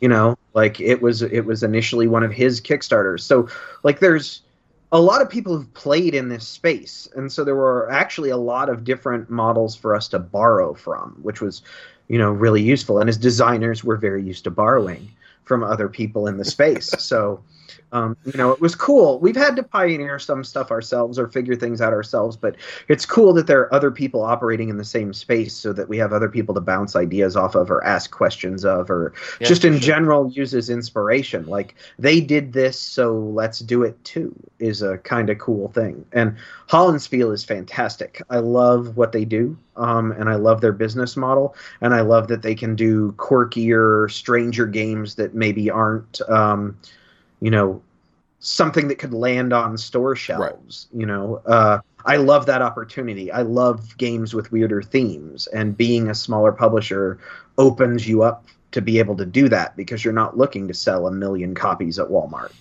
I actually did a big trade uh, when Union Station came out because uh, Hollandspiel actually put out another of Travis's train games like at the same time as Union Station. So we did like a three or four copy game trade. Like I, I sent them a bunch of New Mill stuff and then they sent me a bunch of train games, and that was that was pretty awesome. hmm Yeah, so I support all the other uh, all the other punk rock people out there doing their thing, For sure. um, especially when they can uh, produce some really cool stuff. So, how do you decide which of your games you're going to publish yourself? Which are you going to send out to publishers? Which are you going to try to shop around to someone like Spielworks to do sort of a co-publication deal? Is it just a the- feeling, or do you have a way to figure this out? a, a lot of it is size. Okay, right? Mm-hmm. Like New Mill is we're really stick to this si- this box that fits in a USPS small Right. mailer, right? It doesn't matter how much it weighs, doesn't matter what's in the box, as long as it can fit in that that container. Um, so they've got to be small. They've got to be something that I can do the graphic design for. Um, I'm not a super talented graphic designer. I have like middling skills. I can I make a very nice looking prototype, hmm and I can go a little beyond that if I really push. Like I was really happy with how Union Station turned out, but it's Mhm. still fairly stark, right, compared to to other games. Um, With a train game, that's not too uncommon, though. we could get away with it with a train game for sure. And I would Uh, again, I would say that's a style choice as opposed to a limitation Absolutely. necessarily. Yeah. yeah. hmm Yes, let's go with that. um, but so that's that's the major consideration is like, will it fit in the box? Can I do the graphic design? for it? Okay. right? And there have been a couple of games that we looked at, and we ultimately were like, uh, I don't think I can actually pull this off. This is going to require too many portraits, or I'm not sure how we would do that without paying for art, which we can't afford to do. Like it's just because we have no margins. Right. Uh, there's just no room for it. Um, so that's the biggest thing. Um, there was actually a game that I was planning to do. I was working on a trick taking game that I was planning to have as a new mill release for next year. And I was talking to a publisher friend about it, and he was like, "Well, let me play it." And he played it, and he's like, "I want to sign this." Mhm. So that went from I assumed a new mill to now it's going to be with a publisher. Right. Mhm. It just kind of happens. I- We tend to get a better deal if we can get a publisher interested. Sure. And new mill has always been like kind of well, we've got this alternate path if we have something that we want to we want to do with it, right?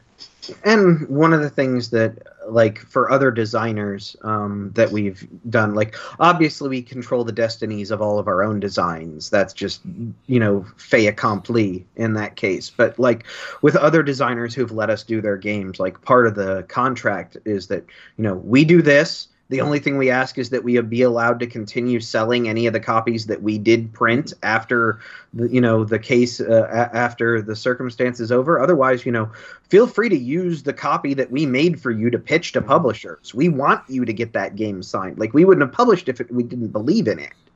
You know, so now they have this viable product, and uh, they can literally point to this many people backed this game on Kickstarter and wanted a copy of it. And that's with no marketing. Yeah. No Right. marketing Like, whatsoever. It's it's uh, we do such small runs that it's not like we've uh, we've eliminated the pool of potential interest, right? Um, it's just kind of like a test. You're like dipping your toe in. We also in our agreements um, say that either party can back out up to three months before the prospective date. Like we tell designers, like keep pitching it if you want to pitch it. Like get a better deal. Like if you can find somebody who wants to do five thousand copies of it and wants Do to it. put it in Target, like by all means. We we just want this game to be made. We're excited about this game. Like we don't have to do it if you find a better deal. Um, that hasn't happened yet, uh, but But it's something that is kind it's of built potential, into, and we'd be fine with it.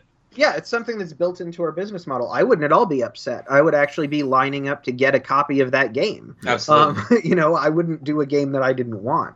So it's, um, you know, trying to be in that position where everybody wins. That's what we want. And by staying smaller, um, we have that opportunity, um, which a larger publisher doesn't Yeah, yeah. in a lot of regards.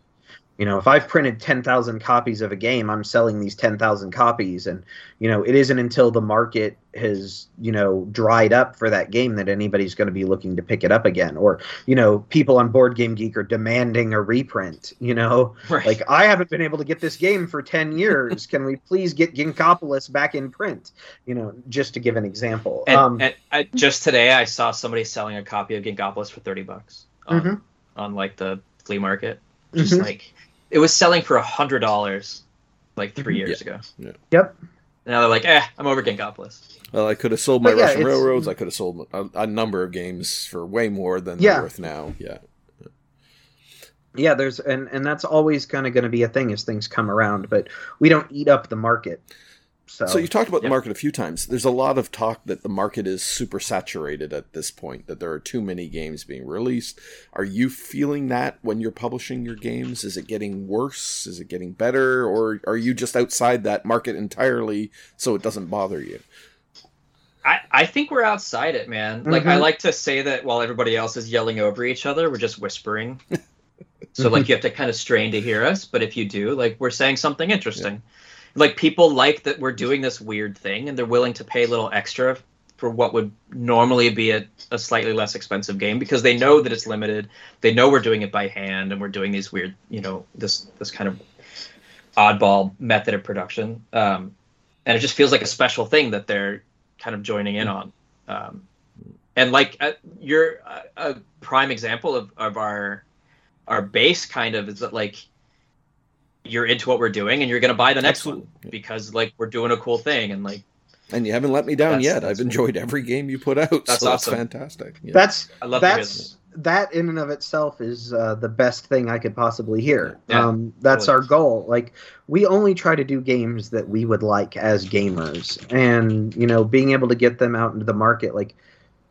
Part of it is giving the games a chance. Like we're both very big fans of weird themes and weird mechanisms and different ideas. And you know, some of our games are a little bit weirder than others. You know, Science and Seance is an asymmetric two-player game.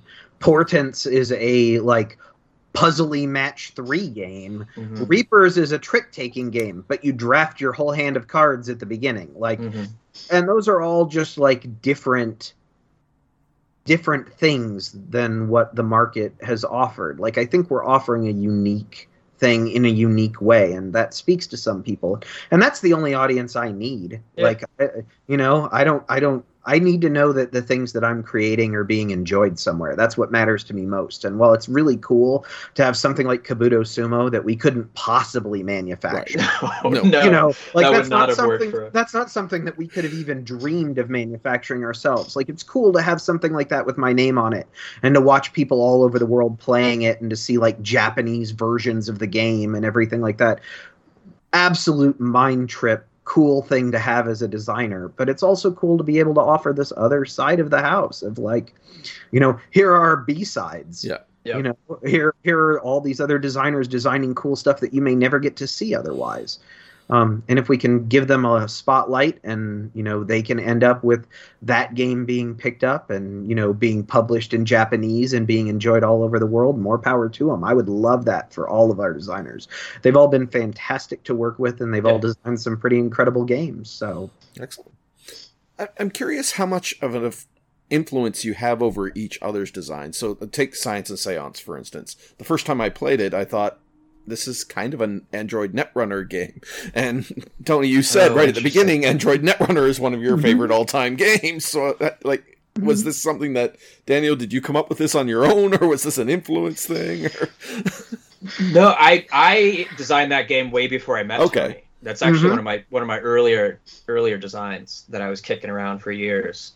You know, I'd I'd play with it for a while and I hit a wall and I'd put it away and then I'd bring it out a little little while later and and um, yeah. So the fact that you bring up Netrunner, that I think I I played Netrunner like once or twice, but I think after I'd already started working on this game. Um, that's interesting. Yeah, no, I don't And- think there's, there's not a ton of cross pollination. I think with what you and I are doing, Tony. Right? No, no, not really. Um, and that's one of the reasons why I loved Science and Seance is because because I like Netrunner, I like asymmetric two-player games. Sure. Um, so yeah, so it, it just kind of was happenstance that way. Like Rivet Heads was a design that I had.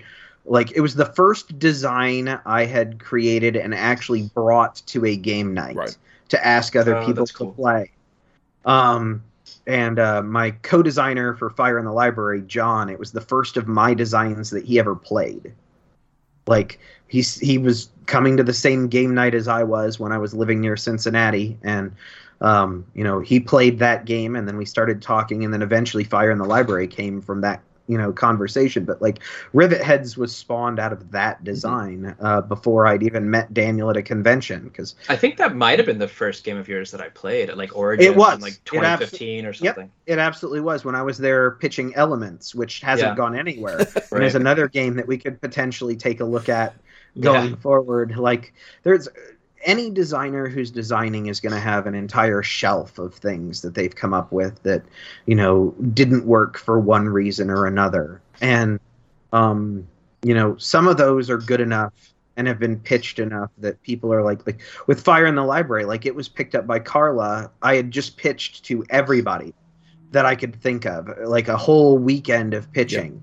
And every person that I talked to was like, "This is a really cool game, but it's not for me," or "This is a really cool game, but I already have a pressure luck game," or "This is a really cool game, but we don't have room in our schedule," or "This is a really cool game, but it doesn't really fit our player base," and like all the "but it doesn't really" was just soul crushing, and I'm like sitting there at a table with Carla, and I'm like, "I believe in this game. I think this game is good."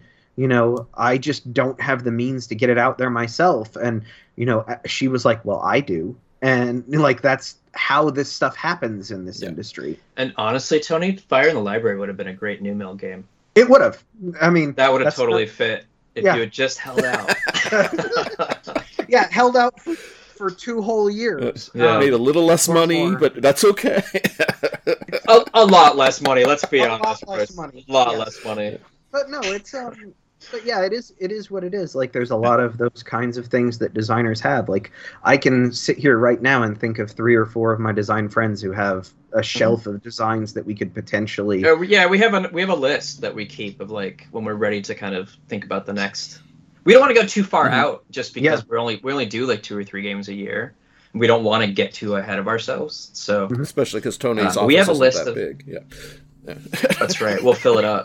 well that's part of it yes um you know Well, I just don't know. One of us might just get tired of doing it. You know, it's like eventually Fair enough. Yeah. so I, you know, or, or I don't want to make promises too far. I don't want to like if we're doing other people's games. I don't want to say like, oh yeah, in three years we'll do this game. Like, who knows what's going to happen in three years? and and in three years like man that's a long time to wait to see just the kickstarter and your Yeah. game and all so of that I just I don't like really thinking more than like a year out. Yeah. Uh, For that reason. It's, so you have sort of this, if not maybe not an official list, but an idea in your head of the games that you're considering. Would you be open to things like Yeah. submissions and that sort of thing, or are you not really interested in that? I've had a couple people approach me about submissions, and generally I say I, I'm not interested in looking at stuff. Um, partly because I only really want to work with people we know fairly well, um, because we do things so loosely. Like we don't have a legal contract. It's like I, we wrote up an agreement that's really just a handshake plus Right. kind of situation. So I'm very reluctant to to like bring in people who aren't super familiar with Tony and I and like how we Mhm. how we do things. Um, we do we, we did kind of sign a game with someone who I had been talking to on Twitter for a while. Um, I met him actually for the first time in person at, at Essen last Mhm. month. Um, and I just I make sure he, they totally understand. Like I lay I have a spiel that actually I've, I've written out as copy and paste into my Twitter DM. Um, this like this is how we do it. This is what you can expect. You know, just like as long as you're okay with all of this, then we can keep talking. Right. Because like we don't do it how normally how normal publishers do, and I don't want there to be any wrong expectations. Um, yeah so so generally no, I I don't I wouldn't say we're open to submissions. However, if Tony or I see something and we're like this game is really cool, we'll consider it, right? But it has to be something that we're excited Sure, about yeah. from seeing ourselves. Um, and like- it, it also has to be something that can fit our business model. There are a lot of things that I see that like set me on fire, but that couldn't We fit couldn't in one of it, our yeah. boxes. Yeah, Right. But like Portents was a game. Uh, Chris was in my playtest group before the pandemic ended. Uh, before the pandemic started. Before the pandemic ended, everything is what I was trying to say. Um, and every time he brought it, I got excited to play it. And I was just like, oh, oh yeah, you brought this. It was called Syzygy at the time. It was an astronomy theme, but it was like, I was so excited every time he brought it out. And then when we started doing New Mill, I was like, I approached him about it, and I was like, hey, if you decide you want to like we'll do this like i'm excited to do this game if you want i think you should keep shopping it around keep working on it and whatever like if you can find a better deal absolutely do that but like i want to i want this game to be made so if you're willing to talk about it like you know let's talk about it um, union station was another one where like i was just helping travis playtest i think mm-hmm. Yep. and i was like what are you doing with is anybody publishing this he's like no i was like can i he's like sure so it's like and i've been friends with Travis was- travis yeah. And Travis was doing rulebook editing for Right. us, Right. Yeah. He had, So, he like, had we edited our had a- first couple rule books. You know so we had a relationship with him. He knew what we were up to. So like when daniel made that overture travis knew exactly what he was getting into. There wasn't anything hidden about it. And um like that was a fantastic uh, experience working with him directly on that, and uh, same thing with uh, with Chris, and Yeah. you know, it, it's it's been great. Um, and there's been some that we've like really wanted to do that we've found out we can't do. Um, yeah, we had one that was heartbreaking. That we had one that we were really excited about that we were going to do last summer, uh, but it needed transparent cards. And when I Mm. first offered, I did a little research and I was like, oh, I think I found a place that we can do it. And then I kind of put it in the back of my mind, and then when we had to actually like buckle down and figure out how to get it made. I realized it wasn't it wasn't going to work. We couldn't really do it. Um, they didn't want to give us samples. We couldn't get a card sample. Like they wouldn't even just send us a card. Right, and if they can't do It's that, like how am I not even supposed to like order- any card. How am I supposed Like- to order 300 or 400 copies of this if I don't know what it's going to look like? Yeah. And we tried a couple other options. It was like, I just don't, I don't think we can do it.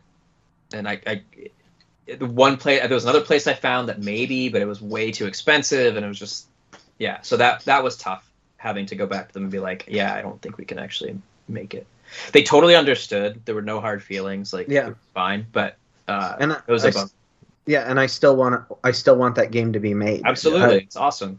we just need somebody with Um, a little bit more but- of a manufacturing background that can do it. Yeah. it was just outside of our capabilities with with the with the constraints that we've given ourselves right the Mhm. model that we're working with So Portents, I, I would say, has the fanciest components you've done yet. uh, Rivet Heads is the, I think, the highest player count other than Reapers, which is uh, uh, ver- very reapers goes to five right yeah. Mhm. three to Rivet- five union station Yep. goes to five Rivet Heads is four. Union Station is five. I- I've never played it with Mhm. that many. I might have to try that at some point. yeah i think it goes to five uh yeah Is this where we lament that we didn't put player counts on our boxes? Yeah, you Dan? can't just pick it up and look. Sorry, a- that's an inside Yeah. joke. there's yeah there's a running joke with um, fellow designer matt wolf who gives us he gives us a hard time because we don't put the player count and then now i do it i don't do it on purpose because i know it annoys matt although portents does have it on it uh, because Christopher put it there. Because yeah. he did his own artwork, right? but- yeah, an art design. Yes. Yeah, London Necropolis also has the player Yeah. count on it. yes. So that's that's been broken. We got to start being good. So, what's the next big improvement you'd like to see happen with your games? What What would you like to experiment with next to see? Well, I I feel like every game there's something new. Like um, Portents, I'm actually going to laser cut all the pieces Oh, myself really? Yeah. because the model shop I work in has three laser Yeah. cutters. And I talked to my boss and I was like, if I buy the material, can I come in like off hours and just cut it all? Because I looked into it and it's way cheaper than ordering Yep. the Then bits. even ordering wood. Oh, well, wood- up to this point. we were gonna use wood, except the place we normally order it from ha- says like you can only order 200 of each piece now because of supply chain Right. issues. And I was like, well, that screws us because we need more than that. Um, so I was like, we'll look into look into acrylic, uh, and, the, and actually custom cutting the acrylic actually makes some of the pieces move a little easier instead of like the wood square tiles. You can round the corners on the acrylic, and then you've got a little more room to to slide things around. Um, so yeah, so once we get our Kickstarter money, I have to buy all the acrylic and take it to work and start laser cutting. Um, so that's a new thing for us. I feel like every game there's a new challenge, right? hmm Yeah, Just kinda sourcing. You know, the first game we had dice and cloth Yep. bags and player Mhm. screens, and then the the second game was how many cards can we theoretically stick in a box this size? And all that Um, stickering. yeah, we had so yeah. much stickering. Oh, we the- stickered both sides crazy. of Yep. the discs. Oh, the stickering of rivet heads was a process. um, It was it was a whole uh, a whole month of my life was There's stickering. gonna be a lot of stickering with this too. Yep. Which I have to decide whether I'm gonna do the stickering this time or not. Because I'm cutting all the pieces, it might make sense to uh, have the stickers sent to me, and I'll just sticker them before I. That I can send Tony sets, or I'll just be lazy and be like, "Here's a box of loose plastic. Good luck." uh, and we'll see what we'll see what happens. We Yeah. both like stickering pieces, it's it's true. but I don't know how much Daniel likes stickering pieces. I do love stickering. We- I once joked about with a, somebody on Twitter about how we were going to set up like a bi-coastal stickering operation, where Mhm. like somebody could send their games to us depending on who they were closer to, and we'd sticker and then send back. Um, So I've I had do- a few. I I, would have taken advantage of that service. I Yeah. you wouldn't be alone. 18xx There are games people who hate especially. Yeah. We have we have discovered that I so far do not have an upper threshold to where stickering becomes not fun.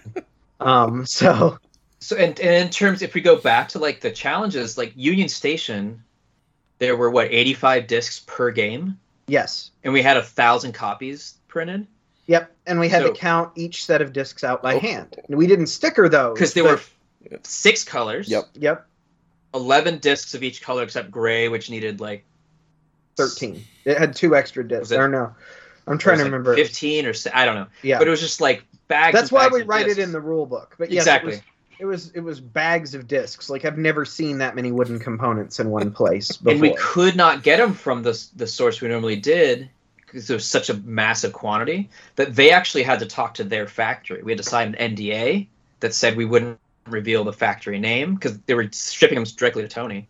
So like there was this whole other thing like how are we going to get all these discs? We didn't expect it to have to you know be doing that that quantity. So yeah, every game has its own challenges, which is it's been fun. Excellent. yeah. All right.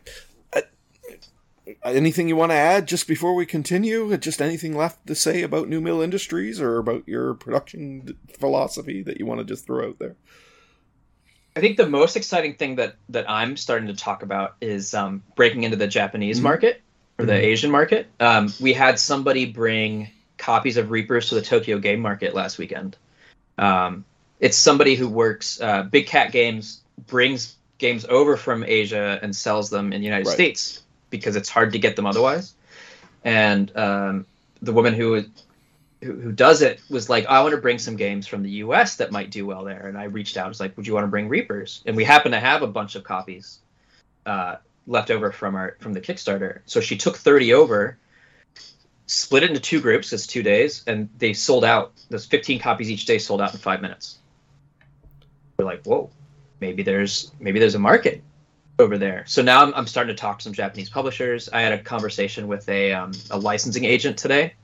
Uh, who looks at getting into Mhm. other markets. So trying to f- see if there's potential for new mill partners in other in other places um, for some of our little games. and the whole and the whole spirit of Tokyo Game Market, where people literally bring handmade Yeah, prototypes, is exactly up our Yeah. alley. So Um, that's that's kind. I'm hoping to kind of like wedge into that and see if, if there's a space for us there with that and find find some partners that we can get some of these games into into like yeah the Japanese game Yeah, scene. as soon as you said That's that, it just made next. perfect sense because Absolutely, they have that yeah. synergy mm-hmm. already. That idea of just a sh- small print run and it's done. They don't go back Yep. to it. and and the sparse graphic design Yeah. and like all of that. games are feel like- tiny. Yeah, our games are tiny. Yeah. You Yeah. know what si- the size is you're getting into with it, and yeah, it it it's um a very similar idea and a very similar aesthetic. And I mean, it kind of makes sense. We're both really into that sort of stuff as Yeah. well. Yeah. So you know, there's probably some subconscious copying going on there as well. From you know what we wanted to do. We both love trick taking games, and Reapers is our trick taking game. So you know, it's um So that's the Not that's the a- next big thing for us is is you know I'm starting to to kind of try to make some inroads into that into that market. Um, and we'll see. That's We'll see what happens. Yeah, that's really cool. Yeah. All right, guys, we got to move on. So we're gonna go Yeah. to our top three. We always finish our show with a top three. What I would like you to do is just in unison, I guess. Just give me your best top three. Top three. That's perfect. All right, so we're here for our top three. Uh, I'm going to actually sit out of this top three. This is kind of easy for me. I've got it easy today. Uh, so we're going to do the top three best things about running your own publishing company. And since I don't have a publishing company, I can't really contribute. So that's great. So uh, let's start with number three. Uh, Daniel, why don't you go first for, since Tony went first earlier? Uh, so I think the number three for me is is the uh, the amount of control we have in how our games look. You know, if it's our own if our own games, um, being able to just to control the art direction and and um, look of it and and you know all of those all of those things. I know both of us have had games where we've had published before where decisions were made by the publisher that we didn't necessarily agree with and we had to kind of just swallow Right, it right. and you know let it happen uh, so being able to to like completely control the the feel and the look of the game is is uh, that's what I would say is the third best thing about Tony, running around. what's your number three? Um. Well, I was going to flippantly say being allowed to sticker as many things as I possibly could, but to to kind of extrapolate on that, like to take that to a little bit higher level, um, there's something deeply meditative about being the person who manages that aspect of things, like the physical, tactile element of getting everything into the bags and putting everything into the boxes and double checking my work and making sure that like I personally have verified that what I am sending to someone is what I want them to get. Um, it's really uh, it kind of ties in with Daniel's in a degree the level of control we have. Like if somebody didn't get their stuff, that's on me. I didn't do it right, you know, or what we received from the factory wasn't right and it wasn't checked to the degree that it would be. But like one of our guarantees is that we'll make it right Mhm. and i get the ability to do that personally like if there's something wrong i get to personally take responsibility and address that um, and you know for some people that might be scary but for me it it's reassuring to know that i'm the one who's in control of that like i'm not reliant on somebody somewhere that i can't see or never even talk Right. to to fulfill our promise to our customers it's in my hands and that's pretty cool And you you'd see that with a lot of Kickstarters where people are complaining and they're like, "Well, we're talking to them. There's nothing else we can do." Yeah. Right. Yeah. Mm-hmm. All right, number two, Daniel. Um, for me, it's the ability to get weird games made that wouldn't otherwise get made. Mm-hmm. It's like the whole reason we do it. Whether it's yours or someone else's, just a game that you want. Yeah, to see. exactly. Yeah, yeah, I love it. All right, Tony. Yeah, odd, odd, oddly enough, that's my number two as well. Is it? Um, having known what this would be, like things that are different. I want to see more differentiation in the marketplace. Like I love the painterly art style that is really popular now. You know, I love games with lots of color. I love all of the intricate bits and custom cut meeples and super fancy things like I'm not going to say that I don't love all of that stuff, but I don't want that to be the only thing there is. Like if the only games on the market are the big budget Hasbro games lining the shelves of Targets and the multi-million dollar miniature filled Kickstarter campaigns, like there's so much more space in the world and there's so much more space to create in. And uh, I want to see more of that. So, you know, to be able to bring some of it into the world or to help bring it into the world um, is a really a big treat for me personally. Excellent. All right.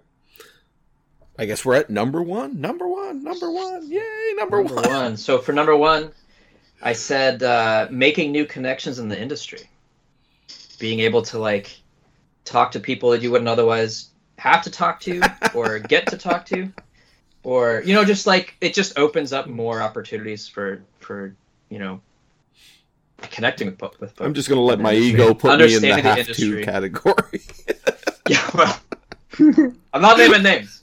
Uh, but no, like it just it opens things up even more, right? Like you just get to know the industry better.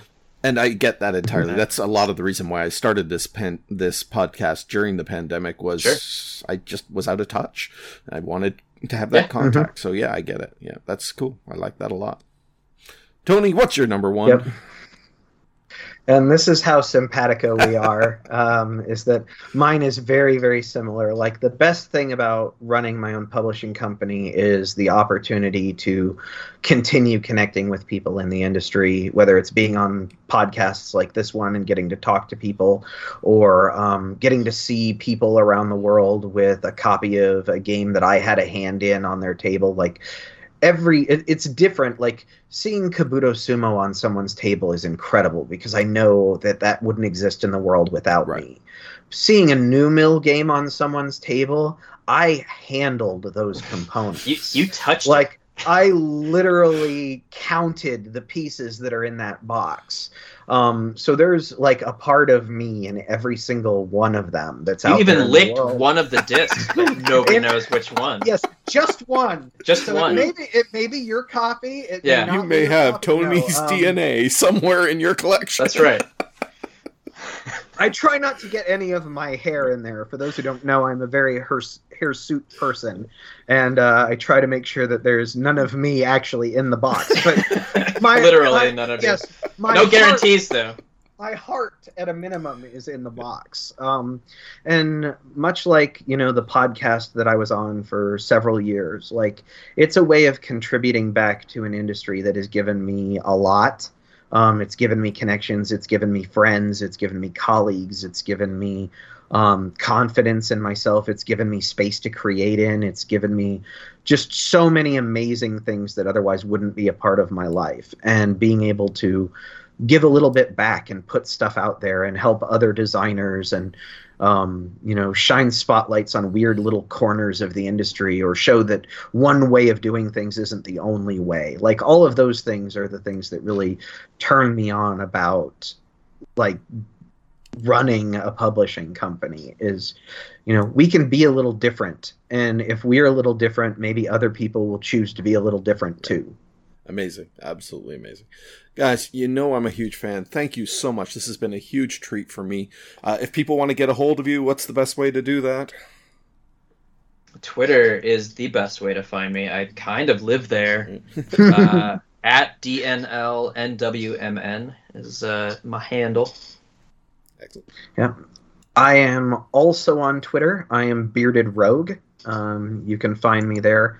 I am uh, potentially spreading out to other locations based on whether or not Twitter self destructs. but I am on. I am on Twitter. Um, that is, you know, pretty much twenty four seven, unless I'm unconscious. Uh, I am on Twitter. Um, we also have a company Twitter. It's uh, at New Underbar Mill. Um, and that's where all of the announcements for whatever we're up to at the time will be. It's used much more officially to announce actual Kickstarters or uh, signings or things of that nature. Um, whereas our personal accounts are obviously an eclectic mix of all of the stuff we're into, whether it's Japanese trick taking games, in my case, professional wrestling, or you can see the amazing models that Daniel builds on his. Yeah, I like to. I post a lot of pictures of prototype stuff I'm working on, which which lately has included a lot of uh, 3D printed stuff. Excellent. Um, All right, guys. Yep. We like to end with a song. Do you guys have a song that you would like to suggest? Or oh man, I should have prepped. There's the one thing I didn't prep for. Yeah, I didn't prep for it either. You know what I had in my head earlier was Little Green Bag. okay. You know that? Yeah.